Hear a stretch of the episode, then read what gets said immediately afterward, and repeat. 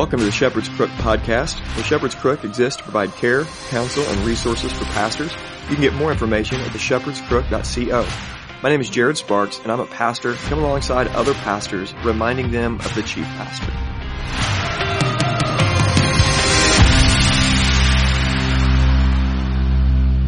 Hey everybody, welcome back to the Shepherd's Crook podcast. This is episode 191, and today we're going to do a book review. I'm going to talk to you about the book Point Man by Steve Farrar.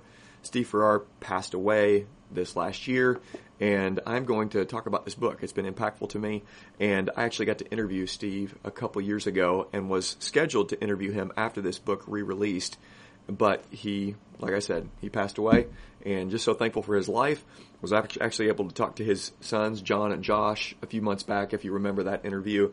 And I'm just going to go through this, tell you about the highlights, why I think you should read it, and then I'll give one at the end thing that I think could have been better, but overall, phenomenal book. But first, let me tell you about the Honor God Network. Guys, it's almost the end of July. You're going to hear me start talking about something else next month, and for the next couple months, I'm going to be talking to you about Yukon River Knives. But I want you to be reminded about the Honor God Network. We are a part of the Honor God Network, and specifically pastors. Uh, I want to challenge you to think about wherever your church is hosting its website to switch over to the network. Look at themajesties.men.com, check out the Honor God Network, and like our church, Christ Church Carbondale, instead of hosting on Squarespace, which we used to host on, and the money that God was uh, bringing in, that, that, people were giving through our church, was going to Squarespace, an evil corporation. So now the companies that we're supporting are we're trying to switch over to support Christian companies, and one small way we can do that is give our money to the Honor God Network. And as they host our site, they can help us and take care of us. And, and Riley does such a great job with that. So please consider checking into that. Okay, let's go ahead and pray, and then let's talk about the book, uh, the book Point Man. Father, we just thank you for this time. Ask for blessing upon the this uh, this episode today as I talk about this book. I thank you for the life of Steve Farrar and all that you've done in and through him and the lives of men. And God, you used him uniquely to speak to men, and so I pray even as I'm, I'm uh, doing this review that it would be helpful for the guys listening in, and that they would get the book, would be encouraged by the book, and be better men for it. It's in Jesus' name we pray. Amen. Okay, the book Point Man was written in 1991. Now I have a little bit of, of the backstory of the book because I talked to Steve about this, and he was able to write this book in a particular season of ministry where he was eh, just struggling. It was a time where he was relegated to basically preaching on Sunday mornings, which is great, phenomenal. But then through the week, he had the flexibility to just be at home and write. And at that particular stage in ministry, he was told just stay home and and write your book. And it was a series of questions over the last uh, several years leading up to reading the book uh, or writing the book that uh, really drove him to a season of spiritual depression. And he had to move from California and then was living in Arkansas and all the things that were happening in times of ministry, transitions. And most of you know that in seasons of ministry transitions, God is doing a work in you. Well, this happened to be a time where he was being tested by fire and God was faithful to help him and give them the strength to write this book. And he put it together. He'd been working with men's ministry already for a few years and then put it out there and got a publisher. They published it and sent it out into the world. And this book sold like wildfire. The book Point Man. It came out in 1991. When I did an episode on men's ministry, 90s men's ministry, what I did is I bookended the ministry or that decade with the launching of Point Man in 1991 and then Eldredge's book in 2001. Now, if you listen to that episode, you heard me say that those are entirely different books, um, but it hit men in a similar way where it just sold like wildfire. Guys all over the place were wanting to be point men and lead their families and raise them uh, the way God would have them raise them and, and fight against things like pornography and, and be a leader and all this stuff that was happening and surrounding this book. And it happened to coincide with the ministry of Promise Keepers. Well, somehow or another, Promise Keepers and Steve Farrar partnered, and Steve became a keynote speaker at many of the at many of the Promise Keepers events throughout the 1990s. And if you're not familiar with that season of, of life and ministry of in, in the church, it was a really interesting movement in the 90s where yeah, it had its flaws. Yes, it was in a lot of ways feminized, but Steve was different than most of the men that were doing ministry in the 90s to men. Promise Keepers blew up. It was this cultural moment where there were literally hundreds of thousands of men at some of these events, and even a million men at this event. uh, And I think it was in 1997, the Stand in the Gap event in Washington D.C. And Steve was right in the middle of all of this. Now, it was interesting because Steve was very similar to the 90s ministry uh, men in some ways and very different in other ways. But first, I wanted to comment about his father. One of the things you'll notice in this book is the book, this is a new edition that came out, that's why I'm doing this, by the way, is the new edition of came out. It's 31 years since the original came out, and he had been working on revising and updating, and fortunately, before he passed away, he was able to finish it all and send it off to the publishers and get it uh, get it published. And I've seen that the sales on this are really good. I'm excited about that. Apparently, this has been in the Christian books selling really well, so very good. I hope it gets introduced to a whole bunch of new guys. When this originally came out, a lot of the baby boomers were my age currently. Like so, when they were in the early '90s, they were in their late 30s, and boom, boomer men in that time in the Christian world, anyways, were just desperate for something.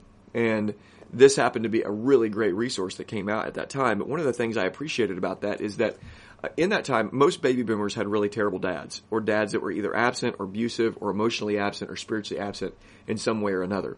But Steve Farrar's dad, James, was a man of honor. And one of the things I appreciated about Steve is the way he speak he spoke about his dad. He woke up every single morning and he knew that his dad had already been awake, studying and reading his Bible, always had his Bible flipped open, and was reading in the morning. James Farrar was a man that loved the Lord and walked humbly before God and others, and set the example for his his sons. And Steve picked this up. Uh, God awakened Steve, and Steve became a Christian. And from the very early early on, his dad and his brothers would be going out hunting, and Steve would be studying the scriptures and knew what he wanted to do from early age. And he really followed in the footsteps of his father by just being a man of the word. Always wanted to study the Bible, always loved the Bible, always wanted to teach the Bible, always wanted to train his children with, with the scriptures. And so the way he spoke about his dad was really great. And that's evidenced right in the beginning because he, in the foreword, he dedicates the work to his dad. And let's see here. Exactly, he says, uh, do, do, do, to James Farrar, my dad, an appreciation of over 60 years of spiritual leadership where it really counts at home. So I loved that. Now, the ways that Steve were was similar to 90s men's ministry. Steve spoke to men with stories. This book is full, chapter by chapter, page by page, of stories. He speaks to, to men in a way where, you know, if you're the kind of guy that says, well, I just don't really read a lot, one of the reasons I think that, that Farrar's works resonated so much with men and his speaking resonated so much with men is because he told so many stories and he's easy to listen to and he's easy to read. When you read his books, I've got seven or eight of them on the shelf over there. It's enjoyable. He just tells, I mean, like I said, page after page of stories. So he's similar to Nine's uh, ministry, 90s men's ministry in that way. They were storytellers. They were just always telling stories. They thought, for some reason, that men couldn't handle just straight up exposition, so they were just full of stories. Now, a lot of the errors of that of that ministry and in throughout that decade is that they stayed at stories. A lot of the men just stayed at stories. They stayed shallow, and it really was a lot of fluff. And I mean, it pretty much was a lot of teaching men to basically bow down to their wives and just kill over. And a lot of men's ministry at that time was basically what Michael Foster calls men's ministry with bacon or if it's not Foster, it's somebody. And by the way, Farrar was listening to Foster before he passed away and was influenced by Foster. I heard him quote him several times, which is interesting because here at, at I, think, I think he was like 72 or 74 when he passed away, and here he was still listening to and dared to listen to uh, somebody in the patriarchy. And so I really appreciated that about him listening to Foster. But the way he was different than 90s men's ministry, one of the things you'll notice as you're reading Point Man is he is quoting Puritans all the way through this book. Martyn Lloyd-Jones was a huge spiritual father to Steve Farrar. And his book, Spiritual Depression, helped Steve in a season of life that was very difficult. And he was in that book, Lloyd-Jones. And, you know, Lloyd-Jones is a modern Puritan, basically. Um, but not just Lloyd-Jones. that book helped him out of a season of depression. But this book is full of quotes from Puritans. So here's this guy that's up speaking to, to men and a lot of the guys are up there just giving fluff. And here is Steve over the last 30 to 40 years, and he's talking about Puritans, and he's giving people biblical truth and not shying away from biblical truth. And, and that's why he was different. Steve was not scared of what the scripture said. In fact, he leaned into the Bible. He loved God's word. And what you'll see in this book is an unapolog- unapologetic approach to the Bible. He loves God's word. He doesn't apologize, and he wants to put men nose to nose with what God has to say. He wants to challenge men not with these stories. He wants to challenge men with the scriptures. And you walk away from this book, you read this book and you think, my goodness, I got to take what God has called me to do seriously because God has spoken to me and he has spoken to me as a man. So I appreciated Steve. That's one of the things that Steve did. He spoke to men as men, and that's what you get in this book. He's not going to just, you know, give you fluff and then make some suggestions. He's going to get into your face, put your finger in your chest, and say, let's go and he has a way of calling you up. The other thing I loved about the book is it's it's honest. There's a time in the book here where he admits that he had a rough night, went in uh, to the convenience store, and when he was in the convenience store, he went over and he actually opened a nudie magazine and look through it. And he goes and he actually confesses that to his church. And I just love it that he was honest in that way. Clearly that was wrong. It was sinful and he owned it as such. It didn't become a problem. It didn't become a reoccurring habit. But one of the things I, I liked about it is that is representative of the rest of the work. Point Man is a very honest, honest work. Steve is honest about his sins and his uh, really his shortcomings, and he would often repent to his boys, and this is evident in the book as well. And he would often repent to he's got two boys and a daughter, and uh, obviously his wife Mary, and he would repent to them and he would say, I, I screwed up. I messed up. I was out of line, whatever it may be. He would repent quickly to his family. The other thing you'll notice about the book in these chapter titles I think are so fun, but Steve was a man that saw where we were going as a society 30, 40 years before we got there. In this work, he was already talking about the breakdown of the family. He was already talking about the war on boys. And this was written in the early 90s. He saw where we were going. He saw the gender erosion that was happening and the breakdown of families, and he spoke to it. He uh, talked about uh, uh, anorexic men and their bulimic cousins. Uh, he called men to be a one woman kind of man. He talked about uh, raising masculine sons and feminine daughters. So he realized that if we were going to raise masculine sons and feminine daughters, we were going to have to understand what that means. And he spoke to that. Now, sadly, I think a lot of the guys read this work and didn't understand the gravity of what Steve was talking about he lays it out clearly, and you can see now in hindsight how spot on he was about the the danger really of where we were in the 90s and and how things were going to grow and build. He understood the nature of feminism and how evil feminism was, and he spoke against it. And he didn't explicitly speak to feminism in the way that he would later on in his life. Um, certainly, you know, I think uh, as you go throughout the, the 2000s and then now over the last five years, you see the cultural rot that is, is happening because of, of terrible men and because of feminism and how really it's just permeated everything in society. But he recognized the erosion of gender and spoke to it clearly. And so I appreciated that. And I loved how he ended the book. Now this is going to a lot for a lot of my listeners, a lot of the guys that have been thinking about localism, who are have become post millennial, who see the value of the home the book ends in, I think, such a great place because he ends with a chapter called Start Your Own Nation. And I just want to read a small excerpt on this and just call your attention to it because I think it's so helpful. Here, here's the deal. If the nation you live in is falling apart, then start your own nation. Every nation began with a family, and the nation starts with a man. The book of Acts says he made from one man every nation of mankind to live on the face of the earth, having determined their appointed times and the boundaries of their ha- habitation.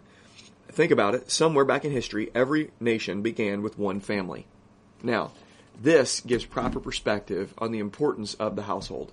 And I love that he does that. And so I want to challenge you to go get the book Point Man. Now, is there anything that Steve could have done better in this book? And there is one thing that I wished he would have went in greater detail about. I wish he would have t- attacked the public schools or the government school system.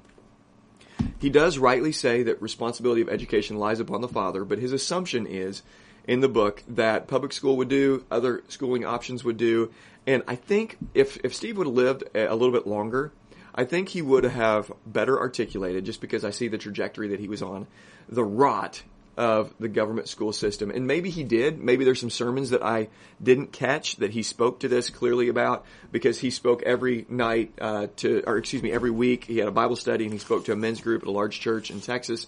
And you can find these at stevefarrar.com and you can find all the podcasts at Steve Farrar. Just search Steve and you can find his sermon series that he spoke uh, just directly to men. It was men's ministry. He was doing men's ministry full time. But I wished he would have more clearly articulated the responsibility. He ends with building a nation, and I wish he would have said, and this nation needs to start with uh, evangelism and discipleship in the home explicitly and explicitly to the education of either homeschool or private Christian school. And I wish you would have just spoke to uh, the government schools being just the way cultural rot has just grown and grown and grown and grown, and the way our children have been evangelized away from us. And so I wish you would have done that. But with that small critique, I can give a hearty and full recommendation to the book Point Man. The publisher is, let's see, who is the publisher? Uh, Moltma, Molten, whatever that is. I've never been able to to pronounce that. Multnuma. Sorry.